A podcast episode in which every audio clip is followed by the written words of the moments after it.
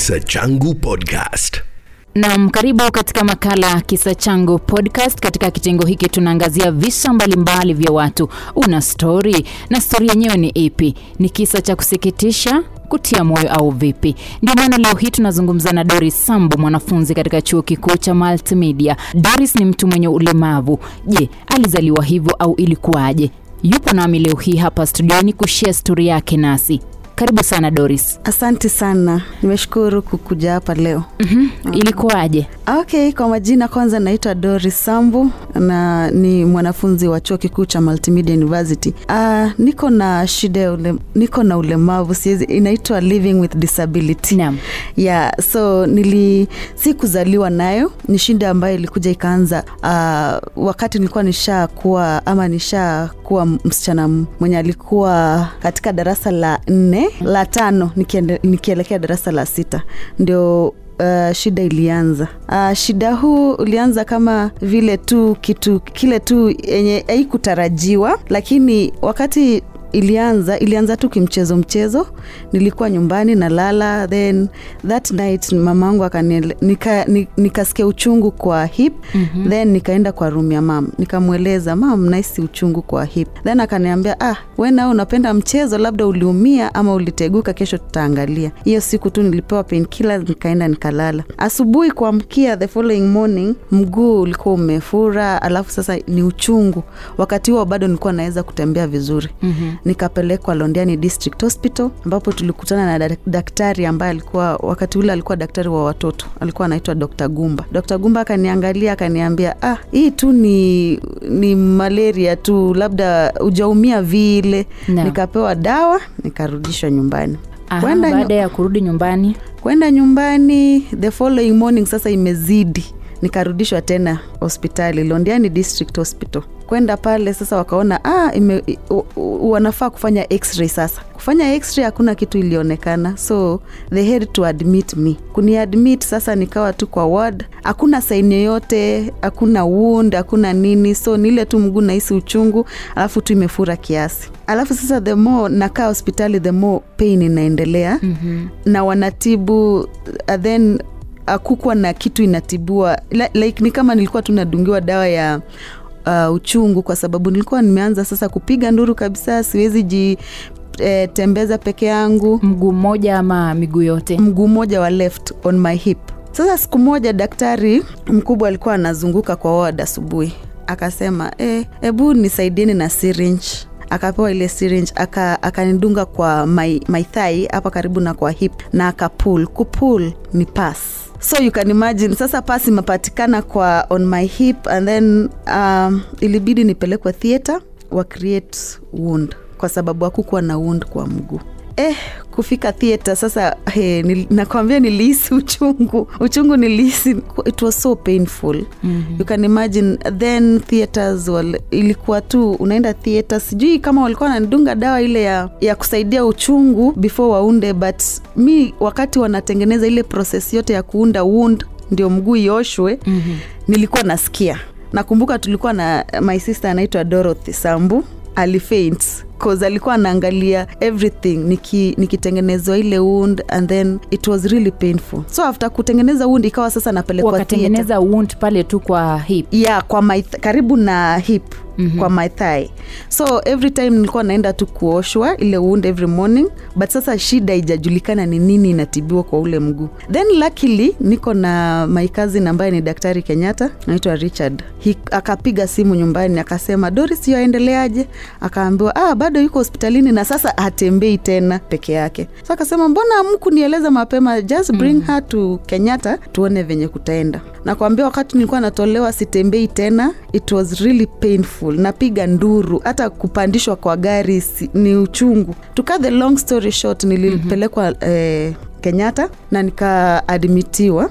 Then waka, wakati niliadmitiwa they did an uh, x-ray. Wakapata kuwa my hip bone had cracked. Then they then had what caused the crack?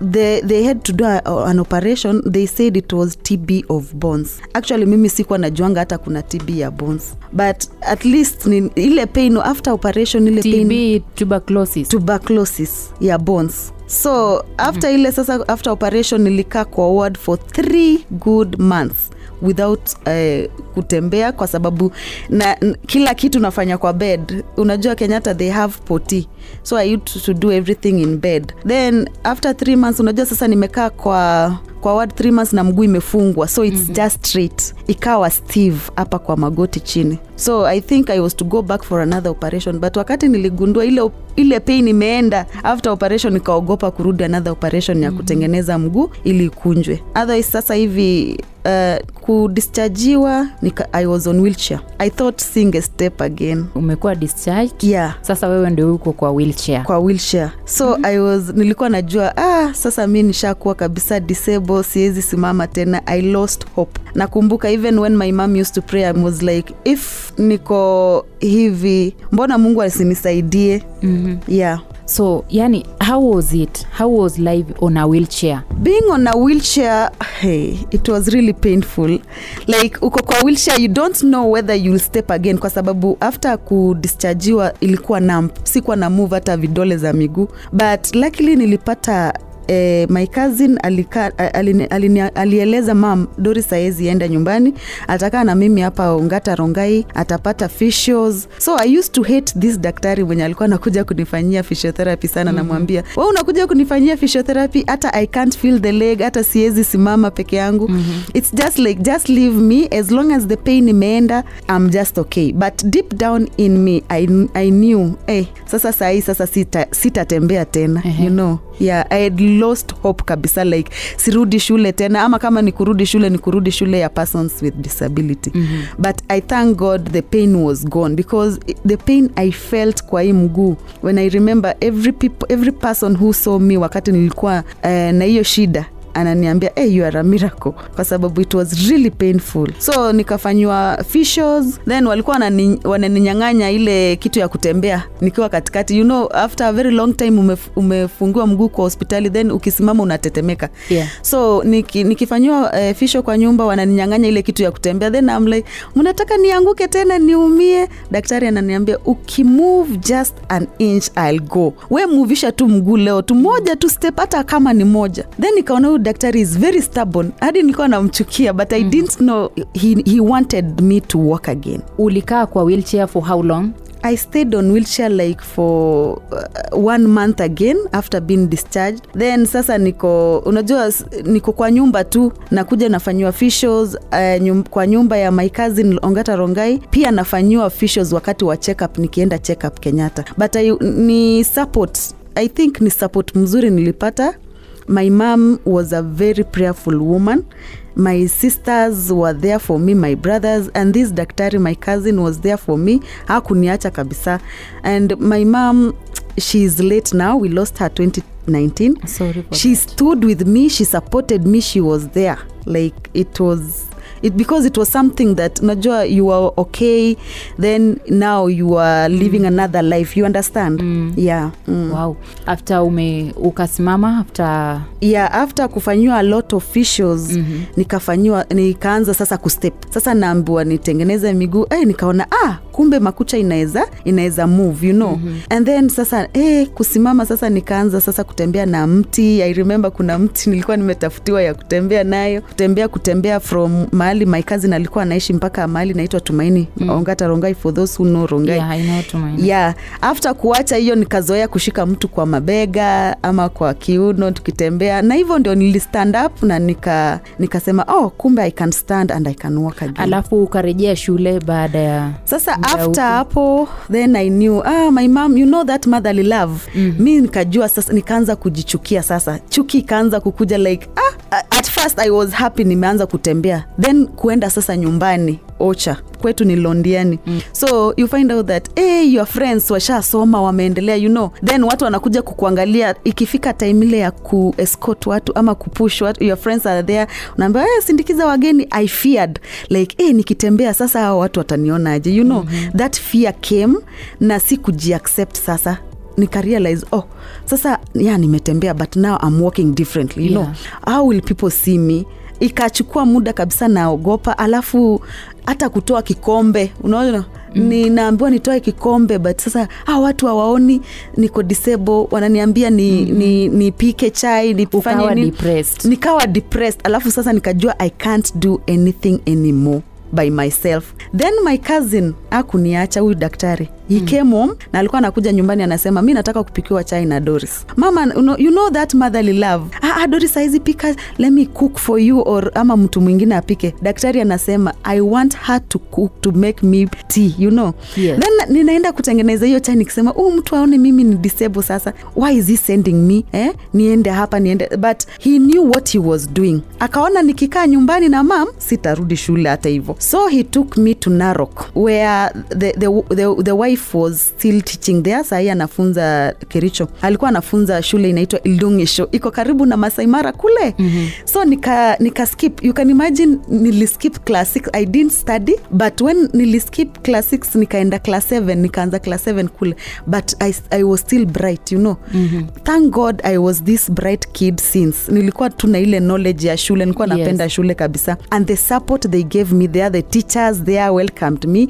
Nakumbuka tulikuwa tunapelekwa round test. Tunapelekwa siana boarding eh, zenye ziko narok pale. And i used to perform. In fact i used to napewa pesa kwa bahasha. You know? Then i was like oh kumbe siko disable kwa akili you know? Yes. yeah. And then the, the woman also the wife to my eh, bibi ya kazini yangu ni ule mama mwenye alikuwa ananiambia doris unajua utafua manguo zako unaosha vyombo. So i used to be like hey, watu wananitesa but they, they were making me like ni, nione i can do some other things. Mm. and that is when i realize that disability is not inability Yes. when you are disabled kwa miguu you can wash you can do what you can do it imagine.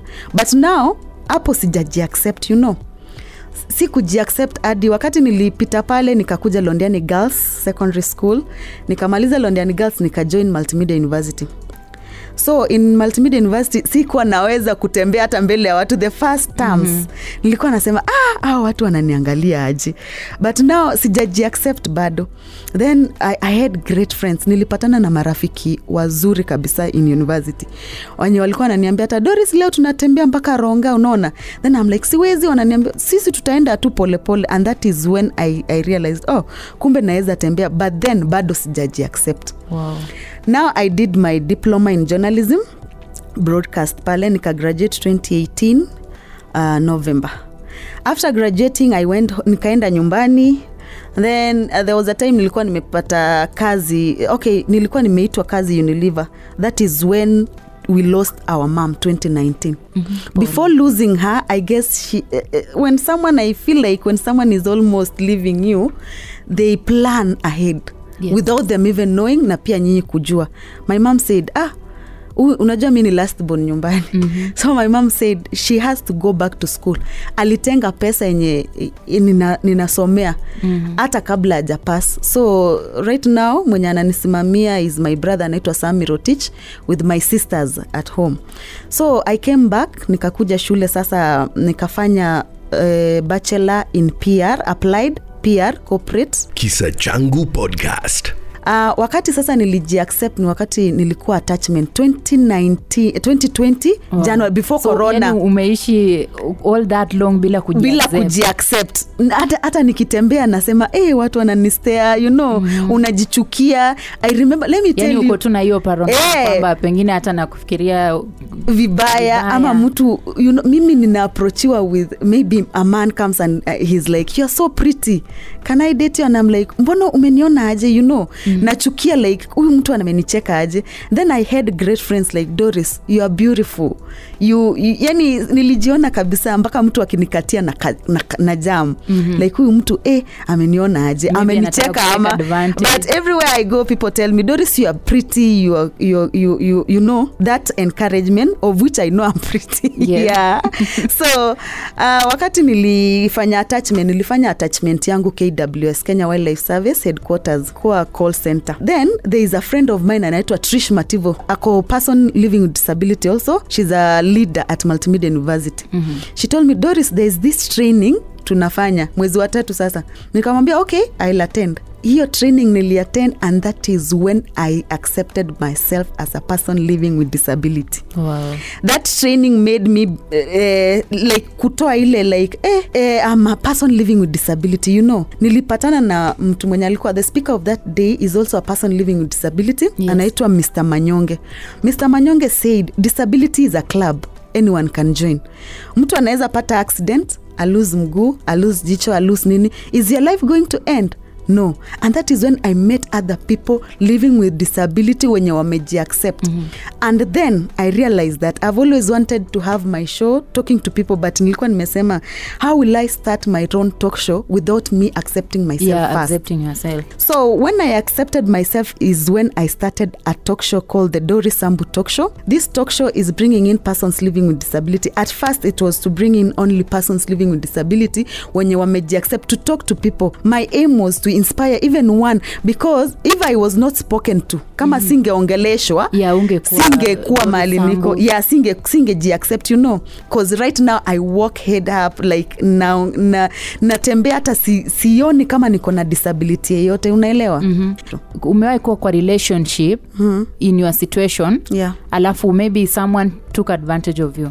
Hey that one i can tell you. A relationship enye nimekuwahi kuwa nayo at first i dated this guy for almost five years. Tulikuwa tunasoma na yeye but then ak- akapata kazi siwezi sema ni wapi na siwezi taja ni nani. So wakati alipata kazi i knew tutaendelea. You know he will support me he'll do what. But wakati alienda akapata hiyo kazi akapea msichana msichana mwingine ball. Huu ni kijana nilikuwa nimemtrust alikuwa ananijua my condition. Yani tulikuwa one. Hakuna mtu angewahi hata, hata marafiki zangu we didn't see that coming you know. Mm-hmm. and then after that nikadate pia another guy. Do you know this guy told me what you are not flexible. That was the most Wow. painful and depressing thing ever someone has ever told me in my life. And people forget that it's not like si kupenda kwako ndio ukue hivo you Yeah, know. sure. they should learn how to make you then flexible. They should wanafaa ku, ku, before hata wakukatia kwa sababu by the time mtu anakukatia maybe mmekuwa friends for a long time anajua you are person living with disability. How will they handle you you know na mimi i've known a gentleman i've known people there are people outside there wana date persons living with disability. Before even dating person living with disability are you going to una, unaenda Yeah, kuvumilia? yeah are you going to accept them? Before even putting them in that situation unaenda kumaccept the way she, he or she is because it's so painful. Sometimes i talk and I, I, I, I, cry and i pity those people because they don't know. Because disability is not an ability. Mimi nimefanya two courses sai. There are people outside there who are disabled let me tell you. They go through a lot. It's not like hawa- hawawezi fanya. Mimi am a journalist. You remember you are my friend? Yeah. you are my friend. I've Unaenda done with radio field. multimedia Yeah. radio. Exactly. na nilikuwa naenda field. I've worked with insac business solution company. I'm a marketer. I go to the field like any other person. So watu wanasahau like these are very pretty people. They have good heart. They have feelings like any other person. Mm-hmm. So i don't know. Sijui i think there are just people outside there who are just Yeah, they are ready to they maybe are ready to, to disappoint people. yeah. but i want to tell people that disability is not like inability. Mimi niliumia mguu akili haikuumia. Exactly. Kuna ex siku nimaipeane hata kama class ni 7 na inanyesha, i must be in class like the rest. Kwa sababu kama ningetaka piti i would have gone somewhere else true. Yes because multimedia university si ati ni ya persons living with disability only. Yeah. pengine umewahi juta kwa wakati mmoja umewahi juta tu kusema kwamba pengine madaktari ule daktari wa kwanza mm-hmm. pengine hakukusaidia pengine ungekuwa hivyo. Umewahi juta tu siku moja? Yes nimai juta sana na hata hivyo na kwa show yangu kuna watu nimepata na wanataka kukuja kwa the Dori Sambu talk kuongelelea about misdiagnosis. For me nilifeel like kama haing, hawang, hawangeweza kutibu hii kitu ningeachiliwa mapema labda ningeenda hospitali nyingine mapema ningesaidika. Unaona? Na si mimi peke yangu kuna watu am- ambao ah, wengine hata wamelose lives their lives because Yes. of being misdiagnosed and it's very bad it's very bad kabisa like doctors are the best people because without doctors i don't think Yeah. kama tungekuwa True. yeah, kama uwezi kutibu kitu tafadhali waruhusu waambie hatuwezani na hii ugonjwa hatujui ni nini tunatibu kwa sababu wakati mi nilikuwa napigwa x-ray wakati nilienda the first hospital haikuwa inaonyesha kupigwa x-ray kenyatta inaonyesha unaona mm-hmm. so ilikuwa inatutiwa tu kitu ambayo haijulikani ni nini katika jamii mm-hmm. kuna wale watoto ambao wako wagonjwa wazazi wao wameshindwa watawafanyia nini mm-hmm. sasa in, inabidi tu umekaa hapo hivyo like you are waiting for god yeah. okay. unafanya nini kuwasaidia wazazi kama umepeleka mtoto ama we mwenyewe umejipeleka umegive up mtu unajua anaweza jipeleka pia si hata watoto peke yao. Ujipele, upeleke mtoto wako hospitali upate hakuna tiba. Yani umegive up kabisa. Don't give up on your children. Usiwai give up mpaka the last minute. Kwa sababu kama mama angu ange give up na my cousin na my, my, my siblings singekuwa hapa. Because ungeniona hiyo time nilikuwa nimekonda. Unajua ukiwa na pain you don't eat kila kitu inarudi unakula unatapika. So hata nilikuwa nimedevelop ulcers because at some point ikifika hapa kwa ikiteremka kwako it's very painful. I think i developed ulcers. Don't leave your kids. At least look for a solution. Come out do you know if you come out and speak out kwa sababu si kila mtu nita, nita reach out si kila mtu nitaenda kwa nyumba yake nimwambia oh you have a kid like this. No, no kuna wale watu ambao hawawezi jitokelezea ama oh, alafu nataka watu kama mtu ako na uwezo si only persons living with disability kama mtu ako na uwezo na anajua kuna mama ama mzazi ako na mtoto ameshindwa kutibu. Tunaonanga kila wakati watu wakipiga picha tunataka usaidizi kwa hii labda Yes. pay bill number ni hii unaona mtu anaweza ku, kusaidiwa in one way or another. Daktari anaweza sema ah, ni hii ugonjwa naweza tibu. Hospitali inaweza sema ah, kumbe they, if they come out na waweka kwa social media nowadays is a very good eh, place to Sure. put information. Wow such an inspiring story. Asante sana doris sambu kwa kushea kisa chako kwenye makala yetu ya kisa changu podcast. Jina langu ni esther kirong. Kisa Changu Podcast.